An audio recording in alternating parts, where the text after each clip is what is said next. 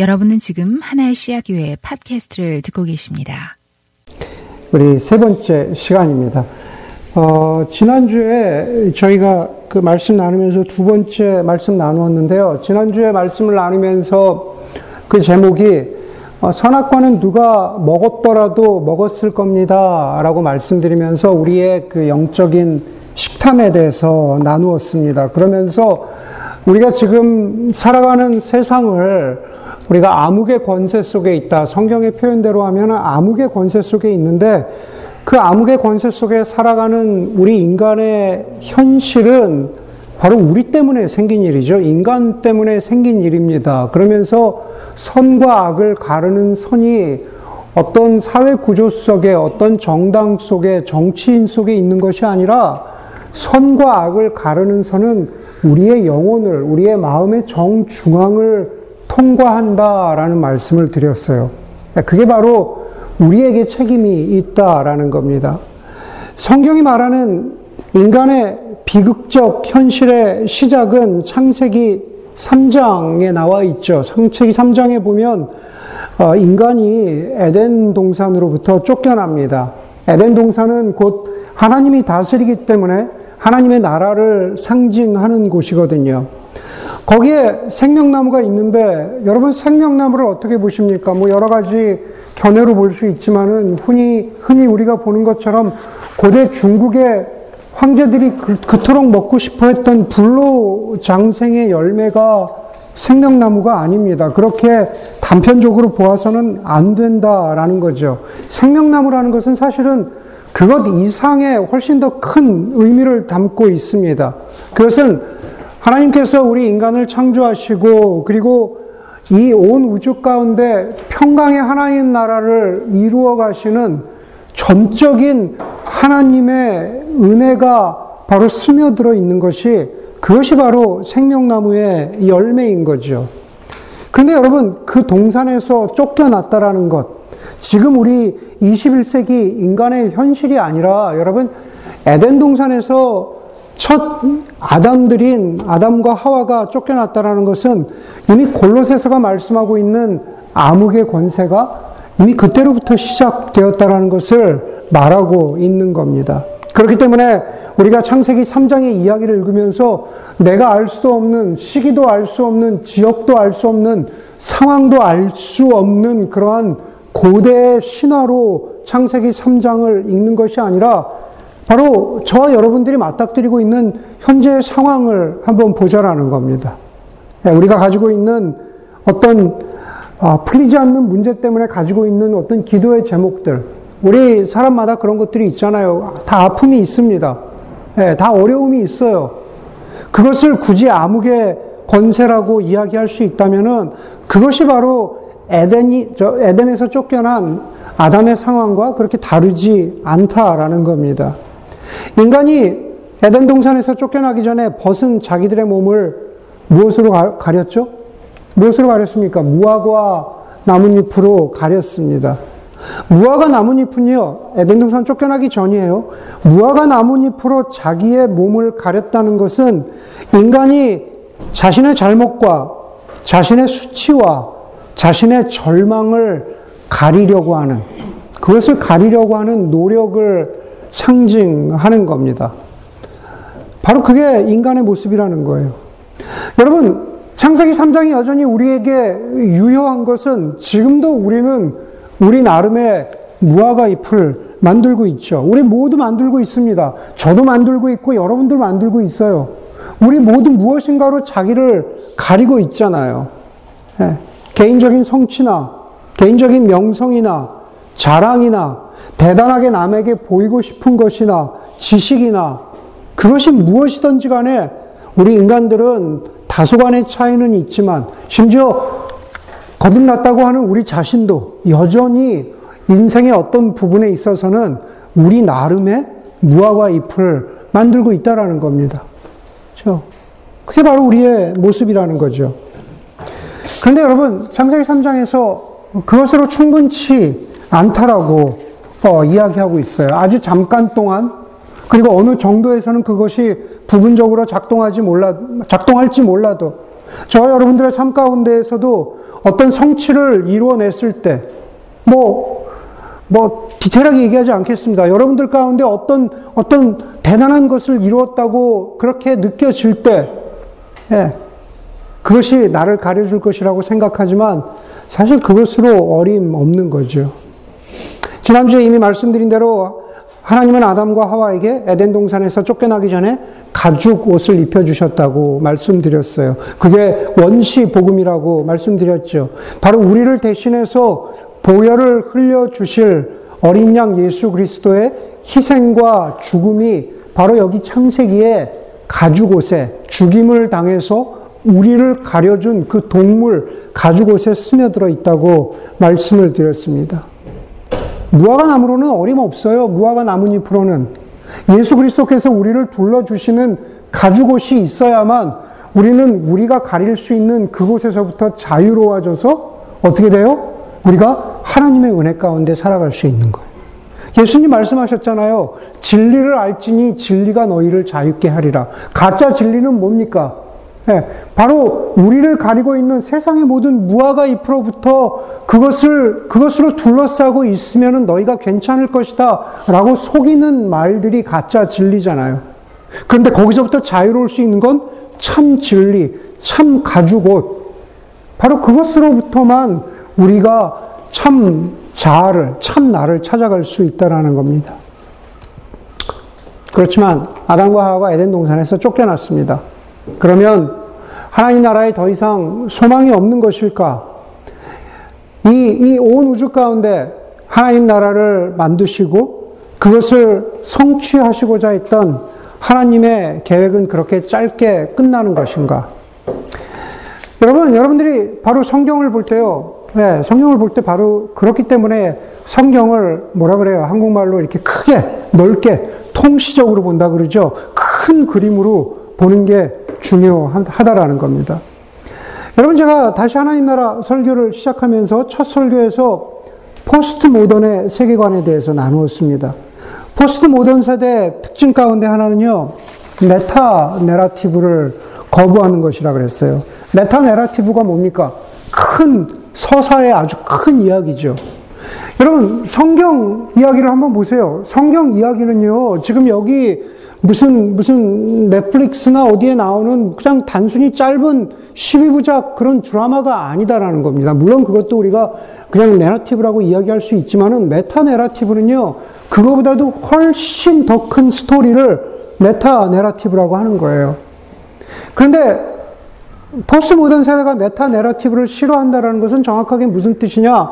자신의 의지와 상관없이 내가 그 이야기 안에 들어가 있어야 된다라는 것을 강제적으로 내가 그 이야기 안에 들어가 있어야 된다라는 것을 싫어한다는 뜻이에요. 다른 말로 무슨 말이냐 하면은 여러분 나가서 전도해 보세요. 여러분 전도하는데 난 크리스천을 만났는데 여러분 죄인입니다. 라고 하면은 내가 왜 죄인이냐 그러잖아요. 그렇잖아요. 그건 무슨 얘기예요? 하나님이 만드신 메타 내러티브 안에 나를 집어넣지 말라는 얘기예요. 나는 죄인이 아니라는 얘기입니다. 그렇게 강제적으로 그 안에다 들여놓는 것을 싫어한다라는 겁니다. 아직 자기에게 설득되거나 아직 자기에게 이해되지 않았는데 어떤 공식이나 어떤 규칙이나 어떤 이야기의 한 부분이 되는 것을 일단 본능적으로 거부한다라는 겁니다. 여러분, 자주 제가 인용하는 소설 중에 하나지만 톨킨의 반지의 제왕, 여러분들 다 아시죠? 대부분 영화로 보셨을 겁니다. 저도 그렇습니다. 사실 그 어마어마한 메타 내러티브죠. 여러분, 그 이야기의 시작에 보면은 그 귀중한 반지, 뭐라고 표현하죠? My precious. 그러잖아요. 그 귀중한 반지를 가지고 있는 프로도와 그 친구 샘이 나오잖아요. 마지막까지 그 반지를 없애고 선과 악의 어, 그 싸움에서 이기는 순간까지 그, 그, 그 내러티브 속에서 프로도와 샘이 굉장히 중요한 역할을 합니다. 그런데 프로도와 샘이 그 호빗 족속의 마을 샤이어를 떠나는 순간부터 자신들의 운명을 알았을까요? 그렇지 않죠. 어, 샤이어를 떠나는 순간부터 그래 나는 이 반지를 어떻게든 지키고 내가 이 반지를 어, 없앰을 통해서 내가 이 땅 가운데 선을 이룩할 거야. 예, 프로도와 샘이 그런 마음 가지고 자신들의 마을을 떠난 게 아니다라는 겁니다. 무슨 얘기냐면은 그 긴 여정을 지나가면서, 그렇죠? 헤쳐나가면서 바로 그 이야기 속에서 자신들의 위치와 자신들의 사명을 알게 되는 거죠. 여러분, 바로 이런 이야기 속에 우리 안에서 설득되고 우리 안에서 내 것이 돼야 되는 그러한, 그러한 복음의 이야기의 어떤 단서가, 클루가 있다라는 거죠. 무슨 얘기냐면은 하나님 나라의 이야기도 그렇다라는 겁니다. 하나님 나라의 이야기도 그렇다라는 거예요. 여러분, 저 여러분 몇 년 삽니까? 아까 뭐, 20대, 30, 20대 없어요, 이제. 제가 알기로, 우리 교회, 예, 우리미가 커서 20대가 되지 않는 이상엔 아직 없, 이제 없습니다. 예, 여러분 인생 짧아요. 예, 인생 짧아요. 예. 제가 미국 올 때 20대였거든요. 예, 근데 50대 됐어요. 30년이에요. 금방 갑니다. 여러분, 하나님 나라가 meta narrative고 하나님께서 meta narrative의 작가시라면 우리의 짧은 인생 가운데 우리가 에덴 동산 이후로 하나님께서 그 이야기를 어떻게 펼쳐 나가시는지 그리고 그 안에서 하나님께서 자신의 신실하신 계획을 아담과 하와에게 뿐만 아니라 우리들에게 어떻게 보여주시고자 하는지 그게 바로 올바른 성경 읽기라는 겁니다. 예. 성경의 인물들을 통해서 성경의 이야기를 통해서 그것이 내 것으로 다시 체화된다 그러잖아요. 우리가 성경을 읽으면서 성경을 묵상한다 그러죠. 성경을 말씀을 씹어요. 그렇죠? 말씀을 삼켜요. 말씀이 내 것이 돼요. 그게 묵상이든 성경 공부든 설교이든 우리가 바로 그 과정을 거쳐야 되는 거죠. 설교에 오늘 그 듣는 설교도 마찬가지라는 거. 그게 바로 성경이 내 것이 된다라는 겁니다. 샘과 프로도처럼 하나님의 메타 내러티브에서 중요한 인물이 누굽니까? 오늘 창세기를 읽었고 출애굽기를 읽었는데 그게 바로 아브라함과 모세예요. 첫 번째 아브라함 이야기인데요. 고대 근동에 아브라함, 아브라함이라는 사람이 살고 있었어요. 창세기 12장에 보면은 아브라함은 그냥 자기가 살던 곳에서 그냥 편하게 살다가 인생을 마쳤어도, 다시 말해서 성경에 등장하지 않았어도 그냥, 그냥 죽을 수 있는, 그냥 사라져버리는 그런 인생이었는데, 하나님께서 아브라함이라는 사람을 부르세요. 창세기 12장에 보니까는 하나님이 아브라함에게 이렇게 말씀하시죠. 내가 너로 큰 민족을 이루게 하겠다. 여러분 중요한 거는요. 아브라함을 통해서 큰 민족을 이루는 게 중요한 게 아닙니다. 아브라함을 보면서 하나님이 아브라함을 사용하셨기 때문에 하나님이 나를 사용하셔서 나를 통해서도 큰 민족을 이루게 하겠다. 큰 일을 이루게 하겠다. 어떤 대단한 자리에 가게 하겠다. 어떤 대단한 성과를 이루게 하겠다. 그게 중요한 게 아니다라는 겁니다. 아브라함을 통해서 우리가 알아야 하는 것은 뭐냐면은 하나님께서 다시 사람과 협력하여 일하기로 작정하셨다는 거예요. 아담과 하와는 실패했지만 그러나 거기서 멈추지 않고 하나님의 메타 내러티브는 아브라함이라는 사람을 통해서 일하기로 작정하셨다라는 것. 마찬가지죠. 하나님께서 저와 여러분들의 삶 가운데에도 마찬가지입니다. 하나님의 메타 내러티브 안에 우리는 들어가 있는데 아브라함처럼 우리도 똑같아요. 그것을 깨닫 고 깨닫지 못했느냐라고 하는 그 차이가 있을 거라는 겁니다. 여러분, 아브라함이 상징하는 것은 무엇입니까? 아브라함은 이스라엘 민족이라고 하는 고대 근동의 작은 민족을 상징할 따름입니다. 여러분, 지금도 이스라엘 민족이나 이스라엘이라고 하는 나라의 대표성이나 중요성을 너무 강조하는 경우가 있어요. 그렇죠? 뭐 흔히 이야기하는 예루살렘에 가서 땅 밟기 기도를 한다? 그 나라가 회복돼야 되니까, 그 땅이 회복돼야 되니까, 여러분, 그게 중요한 게 아니, 아니다라는 겁니다. 그게 중요한 게 아니에요. 중요한 것은 하나님이 다시 사람과 동역하시기로 결정하셨다라는 겁니다. 다시 말해서 아브라함은요, 지금 이스라엘은, 지금 중동은, 저, 이베리아가 반도가 될, 수, 될 수도 있고, 시베리아 반도가 될 수도 있고, 일본 땅이 될 수도 있고, 남미 땅이 될 수도 있고, 굳이 이야기하자면, 어느 땅, 어느 민족이 될 수도 있다라는 얘기예요. 그러니까 너무 이스라엘 여러분 강조하지 마세요. 이스라엘이 회복돼야 된다. 그런 얘기 하시지 말라라는 겁니다. 중요한 것은 아브라함과 이삭과 야곱과 요셉을 통해서 다시 말해서 사람들을 통해서 다시 이 땅에 하나님 나라를 이루어 가시는 하나님의 계획이 어디 있느냐라는 거죠. 여러분들의 삶 가운데에서 하나님이 어떻게 하나님 나라를 이루어 가고 계시냐라는 거죠. 그 계획이 다시 암초를 만납니다. 이스라엘 민족이 이집트에서 포로 생활을 하게 돼요. 몇 년 동안요? 400년 동안. 그렇죠? 400년이면 언제입니까? 미국 미국이 언제 건국됐어요? 성경자매 1700? 1770? 예. 네. 그러니까 그때보다도 더 멀어요. 미국 건국 부대보다도 더 멀어요. 한국으로 따지면 아마 조선시대 연근 형제가 없네. 이런 거 연근 형제가 날 도와주는데 아마 정조 시대일 거예요. 대략. 예. 네.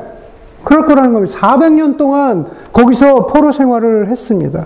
그런데 하나님이 하나님이 인간과 더불어서 다시 협력하시기로 결정하셨기 때문에 그렇기 때문에, 그렇기 때문에 하나님이 이스라엘 민족을 그대로 놔두시지 않는 이유가 바로 그런 겁니다. 창세기, 아, 저, 모, 저, 출애굽기에서 읽은 대로 모세를 통해서, 모세라고 하는 이브리, 히브리 사람을 통해서 이집트로부터 히브리 민족이 탈출하게 한 거죠. 여러분, 복음이라는 것을 상징적으로 나타내는 두 단어가 있다면 해방과 구출이에요. 그렇죠? 그게 physical한 liberation이든, 그렇죠? 아니면은 영적인 liberation이든 해방과 구출이 바로 복음을 나타내는 구원을 나타내는 단어 중에 하나입니다. 누가복음 4장에 보면은 예수님이 이렇게 말씀하시잖아요. 제가 몇 주에 또 다시 그 말씀 드리겠지만 거기 보면 예수님이 뭐라 그랬어요? 성령을 입으신 다음에 눌린 자유에게 자유함을 선포하고 눈먼 자에게 눈뜸을 선포한다 그러잖아요. 바로 해방과 구출인 거죠. 저 여러분들에도 마찬가지예요. 우리의 삶 가운데 우리가 눌려 있는 것들이 있죠. 여러 가지 모양으로 그게 자아의 문제이건 관계의 문제이건 그것이 무엇이든지 간에 우리 삶 가운데 눌려 있는 게 있어요. 거기서 새롭게 눈을 뜨는 것. 뭐 이번 이번 시리즈 첫 설교에서 말씀드렸잖아요. 저 눈먼 사람이 눈을 한 번 뜨고 다시 확실하게 뜨는 것, 확실하게 보게 되는 것, 바로 해방과 구출이라는 겁니다. 히브리 민족이 이집트로부터 해방되죠.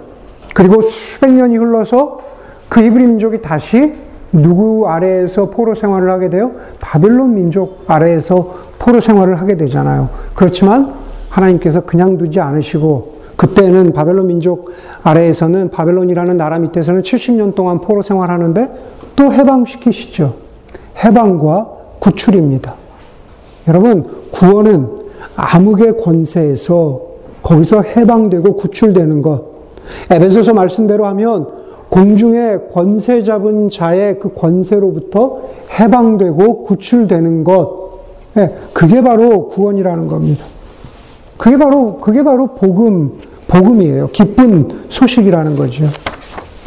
여러분, 이 아브라함과 모세의 이야기에서 중요한 것은 제가 오늘 계속 강조하지만 하나님이 자기를 낮추셔서 인간과 친히 동행하시기로 하나님이 자기를 낮추셔서 인간과 다시 협력하시기로 결정하셨다라는 거죠. 장세기 15장에 보면은 하나님이 아브라함을 12장에서 부르시고 15장에서 아브라함에게 또 말씀하세요. 똑같은 말씀이세요. 내가 너희 자손을 저 하늘의 별과 같이 번성케 하겠다. 그렇죠? LA 하늘에선 별이 잘 안 보이니까 그렇지만 사막에선 잘 보였겠죠. 네, 저 하늘의 별과 같이 번성하게 하겠다. 그렇게 약속하신 후에 하나님과 아브라함 사이에 약속, 언약의 제사를 맺으시는데 거기서 하나님이 뭐라 그래요? 쪼갠 고기 사이로. 동물을 갈라놨어요. 종물을 쪼개놨어요. 그 사이로 하나님이 지나가셨다고 그렇게 말합니다. 그것의 의미가 뭐라고요? 내가 이 약속을 지키지 않으면 나도 이 쪼개진 고기처럼 나도 갈라져도 괜찮다. 라고 하는 어찌 보면은 무시무시한 약속을 누가 하세요? 하나님이 하시는 거죠. 내가 너희를 쪼개겠다가 아니라 하나님이 나도 이 재물처럼 쪼개져도 괜찮다. 하나님이 약속하시는 거예요. 무슨 얘기입니까? 하나님이 그만큼 신실하시다. 하나님이 인간과 동행하시기로 약속하셨다. 그러고 나서 어떻게 돼요? 출애굽기 모세를 통해서 출애굽했는데 출애굽기를 보면은 하나님이 히브리 민족을 출애굽시킨 다음에 그냥 저기에서 손 떼고 계신 하나님이 되십니까? 그렇지 않으시죠. 출애굽시키신 다음에 40년 동안 광야 생활 동안 하나님께서 이스라엘 백성들과 함께 하세요. 무엇을 통해서요? 성막, 성전. 그렇죠? 성전이 그래서 중요한 거예요. 네. 지금 지금 우리가 여기 예배 드리는 이 성전이 그래서 중요한 겁니다. 왜? 네, 하나님의 임재가 있어야 하니까. 어, 우리 오늘 찬양을 통해서, 기도를 통해서, 말씀을 통해서 우리가 기도하고 간구해야 하는 것은 바로 그런 거죠. 물론 이 자리에 이 자리에 하나님께서 성령 하나님께서 임재하시지만 그 하나님께서 우리의 마음을 우리의 영적인 눈을 열어서 우리로 하여금 어떻게 해요? 하나님이 우리와 함께 계신다는 것. 우리라고 하니까는 나와는 상관없는 것처럼 여기실 때가 많아요. 나로 하여금 영적인 눈을 떠서 하나님 내가 하나님이 임재하고 계시는 것을 깨닫게 하여 주시옵소서.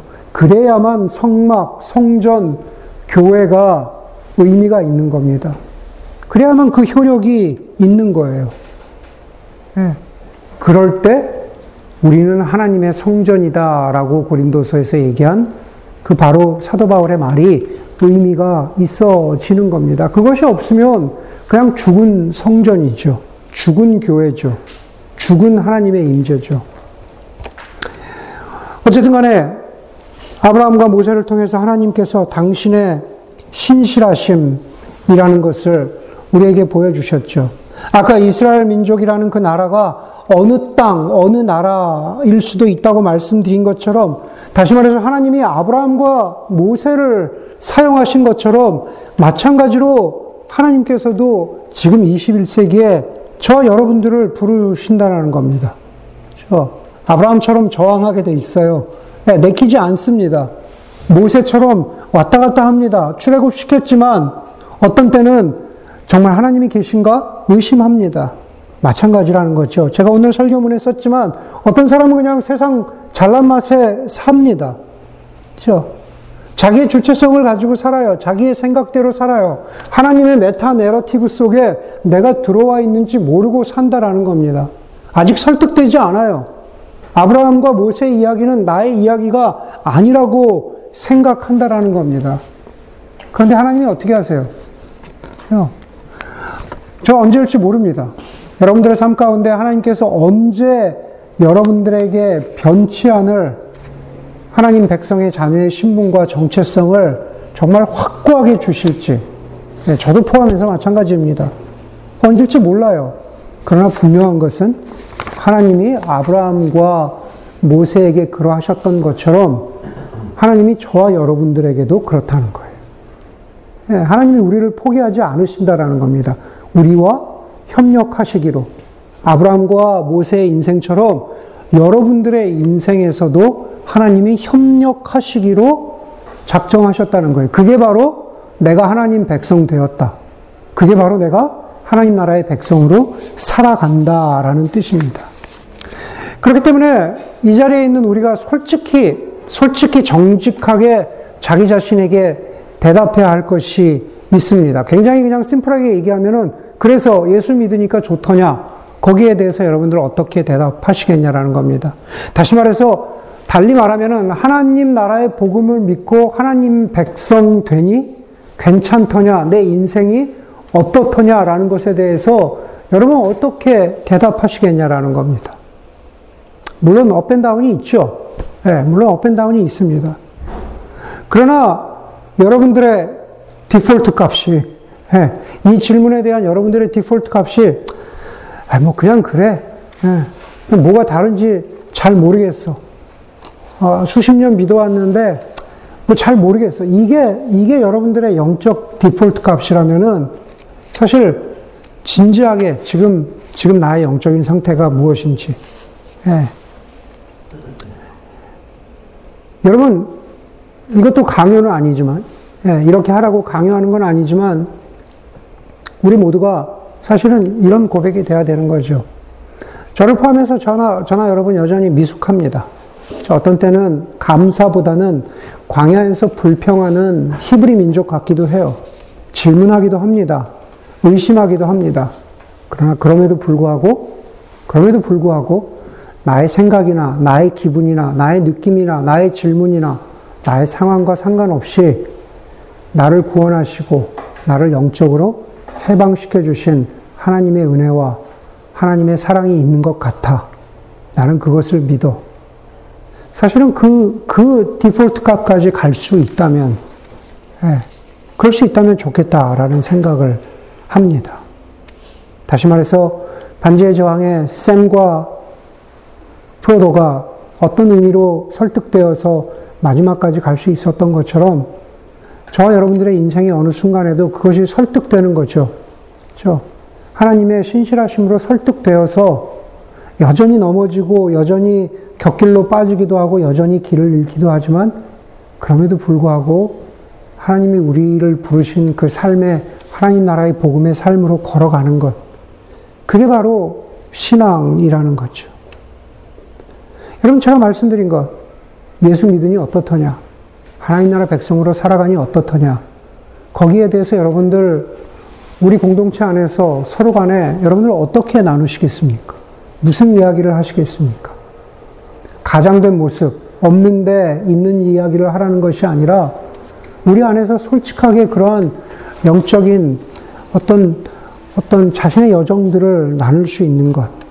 그러면서 하나님이 나에게 새 생명 주신 날로부터 지금까지 나는 무너지지만 나는 좌절할 때가 있지만 그럼에도 불구하고 하나님이 나를 구원해 주신 것에 대해서는 나는 한 번도 후회한 적은 없어.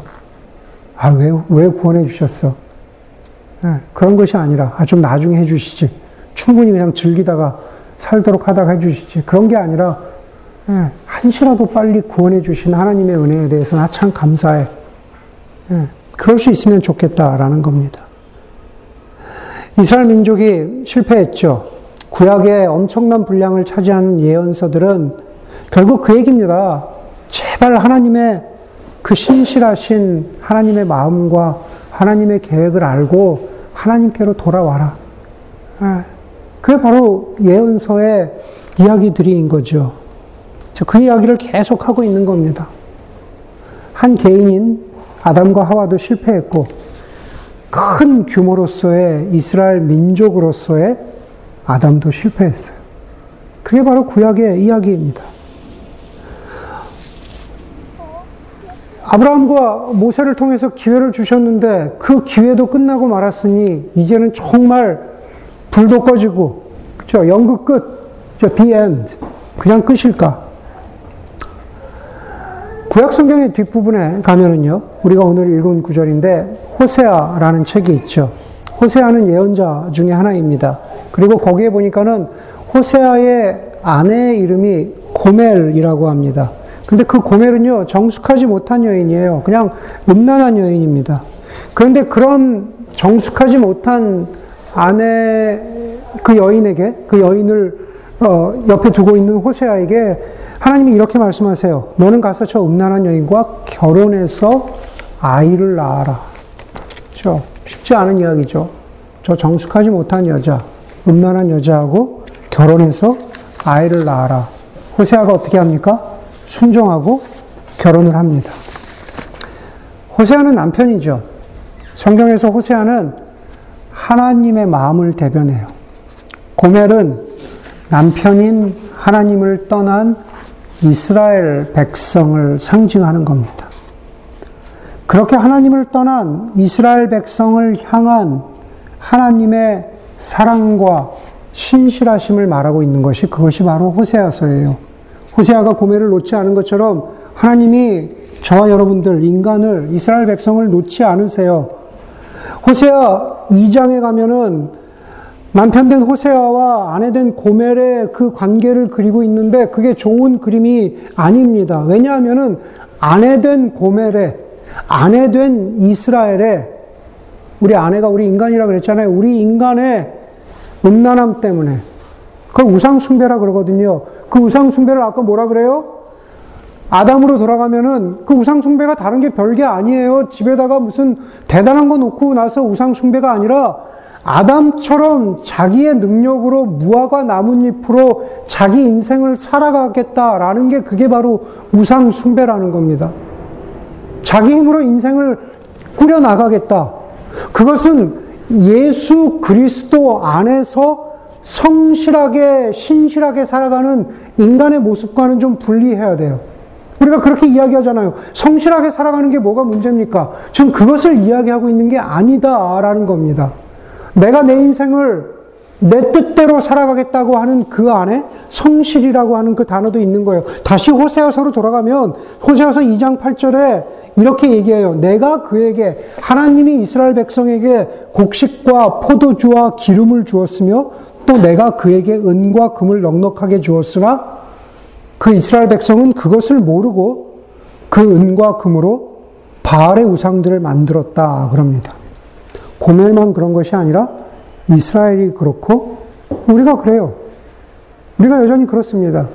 하나님이 우리를 하나님의 자녀 삼아 주셨는데 어떤 때는 하나님이 우리에게 주신 것들을 가지고 하나님보다 더 앞세우는 하나님보다 더 뭐라 그래요? 프라이머리로 생각하는 그런 때가 얼마나 많은지 모릅니다. 그때그때마다 뭐 오늘 어, 어, 자꾸 그 얘기를 말씀드려서 그렇지만 20대, 30대, 40대마다 50대마다 그것이 바뀌어요. 20대는 이게 가장 중요하고 30대는 이게 중요하고 40대는 이게 중요하고 50대 중요하고 네. 다 중요하죠.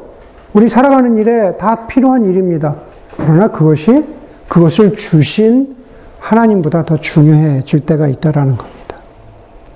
바로 우리가 바로 우리가 그것이 좋다고 쫓아가다가 그렇죠? 아, 멸망하는 고멜과 다를 바 없다라는 거죠.